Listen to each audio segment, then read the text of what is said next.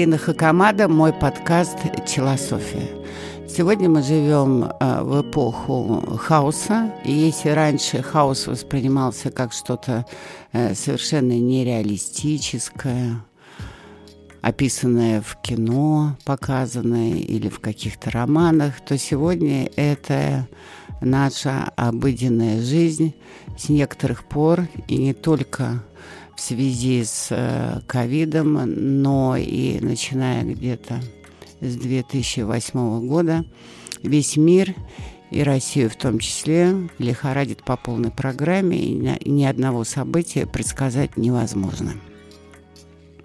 Возникает вопрос э, все-таки, что такое хаос – но, конечно, хаос – это нестабильность. И всем кажется, что в нестабильности э, не бывает стабильности. На самом деле развитие экономики, мира и всего вокруг нас, включая Вселенную, проходит разные этапы, в том числе перемежение э, стабильности и нестабильности. Просто в стабильных периодах стабильность длинная, а нестабильность в виде кризиса достаточно короткая но из-за интернета, информационных технологий и digital-экономики, которые не имеют пределов в своем развитии, нестабильность стала очень длинная, а стабильность носит моментный короткий период, э, когда новые пропорции установились, и конфликт еще внутри не возник.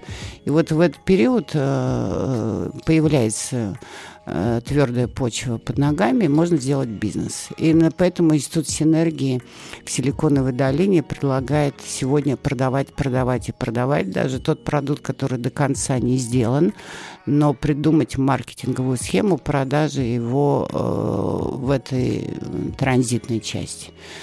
Поскольку период стабильности, когда ты понимаешь, как продать, очень короткий, а дальше опять начинается нестабильность. Но э, даже внутри хаоса есть э, разные возможности. И если вы э, рассматриваете большое в отношении самих себя, а в этом и суть челософии, в маленьком находить большое, а в большом находить что-то маленькое для себя, э, то хорошо бы понимать, что когда общество развивается в непредсказуемости и нестабильности, все равно есть три разных качественных процесса. Первый процесс – это такая вибрационная нестабильность, как будто вы находитесь ну, на сетке, э, по которой ходить невозможно, можно только подпрыгивать. Но эта сеточка одновременно двигается все ниже, ниже, ниже и ниже. То есть вы уходите куда-то вниз, э, туда, в э, неэффективность, и в отсутствие какой-либо перспективы. Почему? Потому что вы идете фактически назад, а те, кто двигаются назад, они идут к своему разрушению, поскольку со временем надо дружить, как мы уже с вами договорились, и лучше идти вместе с ним вперед, тогда вы его не замечаете и не стареете, кстати, потому что вы каждый раз обновляетесь вместе с новым временем. А второй э, тип нестабильности э, – это когда вы вибрируете, ваша сеточка не дает вам абсолютного покоя, вы должны все время балансировать, чтобы удержать какое-то равновесие, но при этом она двигается все э, выше, выше и выше, прогрессируя, прогрессируя и прогрессируя.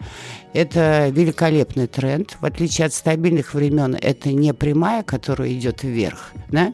а вы все время колеблетесь, а, у вас есть маленькие подъемы, маленькие падения, маленькие неудачки, маленькие удачи, но вы не останавливаетесь, вы все равно идете навстречу будущему. И каждый ваш маленький шаг, пусть даже очень конфликтный и противоречивый, продвигает вас а, к вашему счастью, к вашей мечте, к вашему успеху. Это позитивная нестабильность. И, наконец, есть турбулентность. Турбулентность, когда вы не понимаете, вы идете вперед, вы идете назад, а, нету а, никакого ощущения тренда, а есть только бесконечные колебания. Вас как бы закручивает во все стороны, то закручивает, то раскручивает, и вы теряетесь полностью. Ну что делать в такой период? Ну, во-первых, поставить диагноз – Э, вы нестабильны, но вы двигаетесь к краху, то есть к прошлому, и ничего впереди вам не светит. Для этого нужно просто проанализировать ситуацию.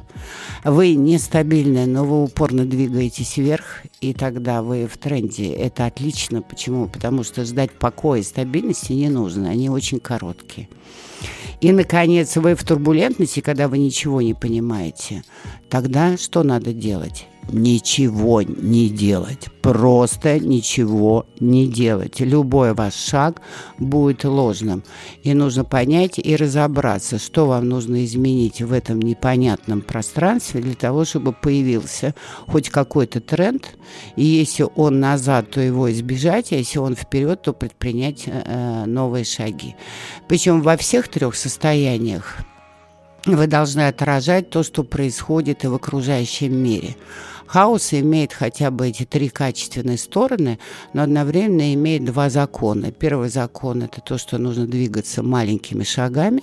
И второй закон – нужно все время наблюдать за окружающим миром и за собой. Внимательно. Расслабляться нельзя.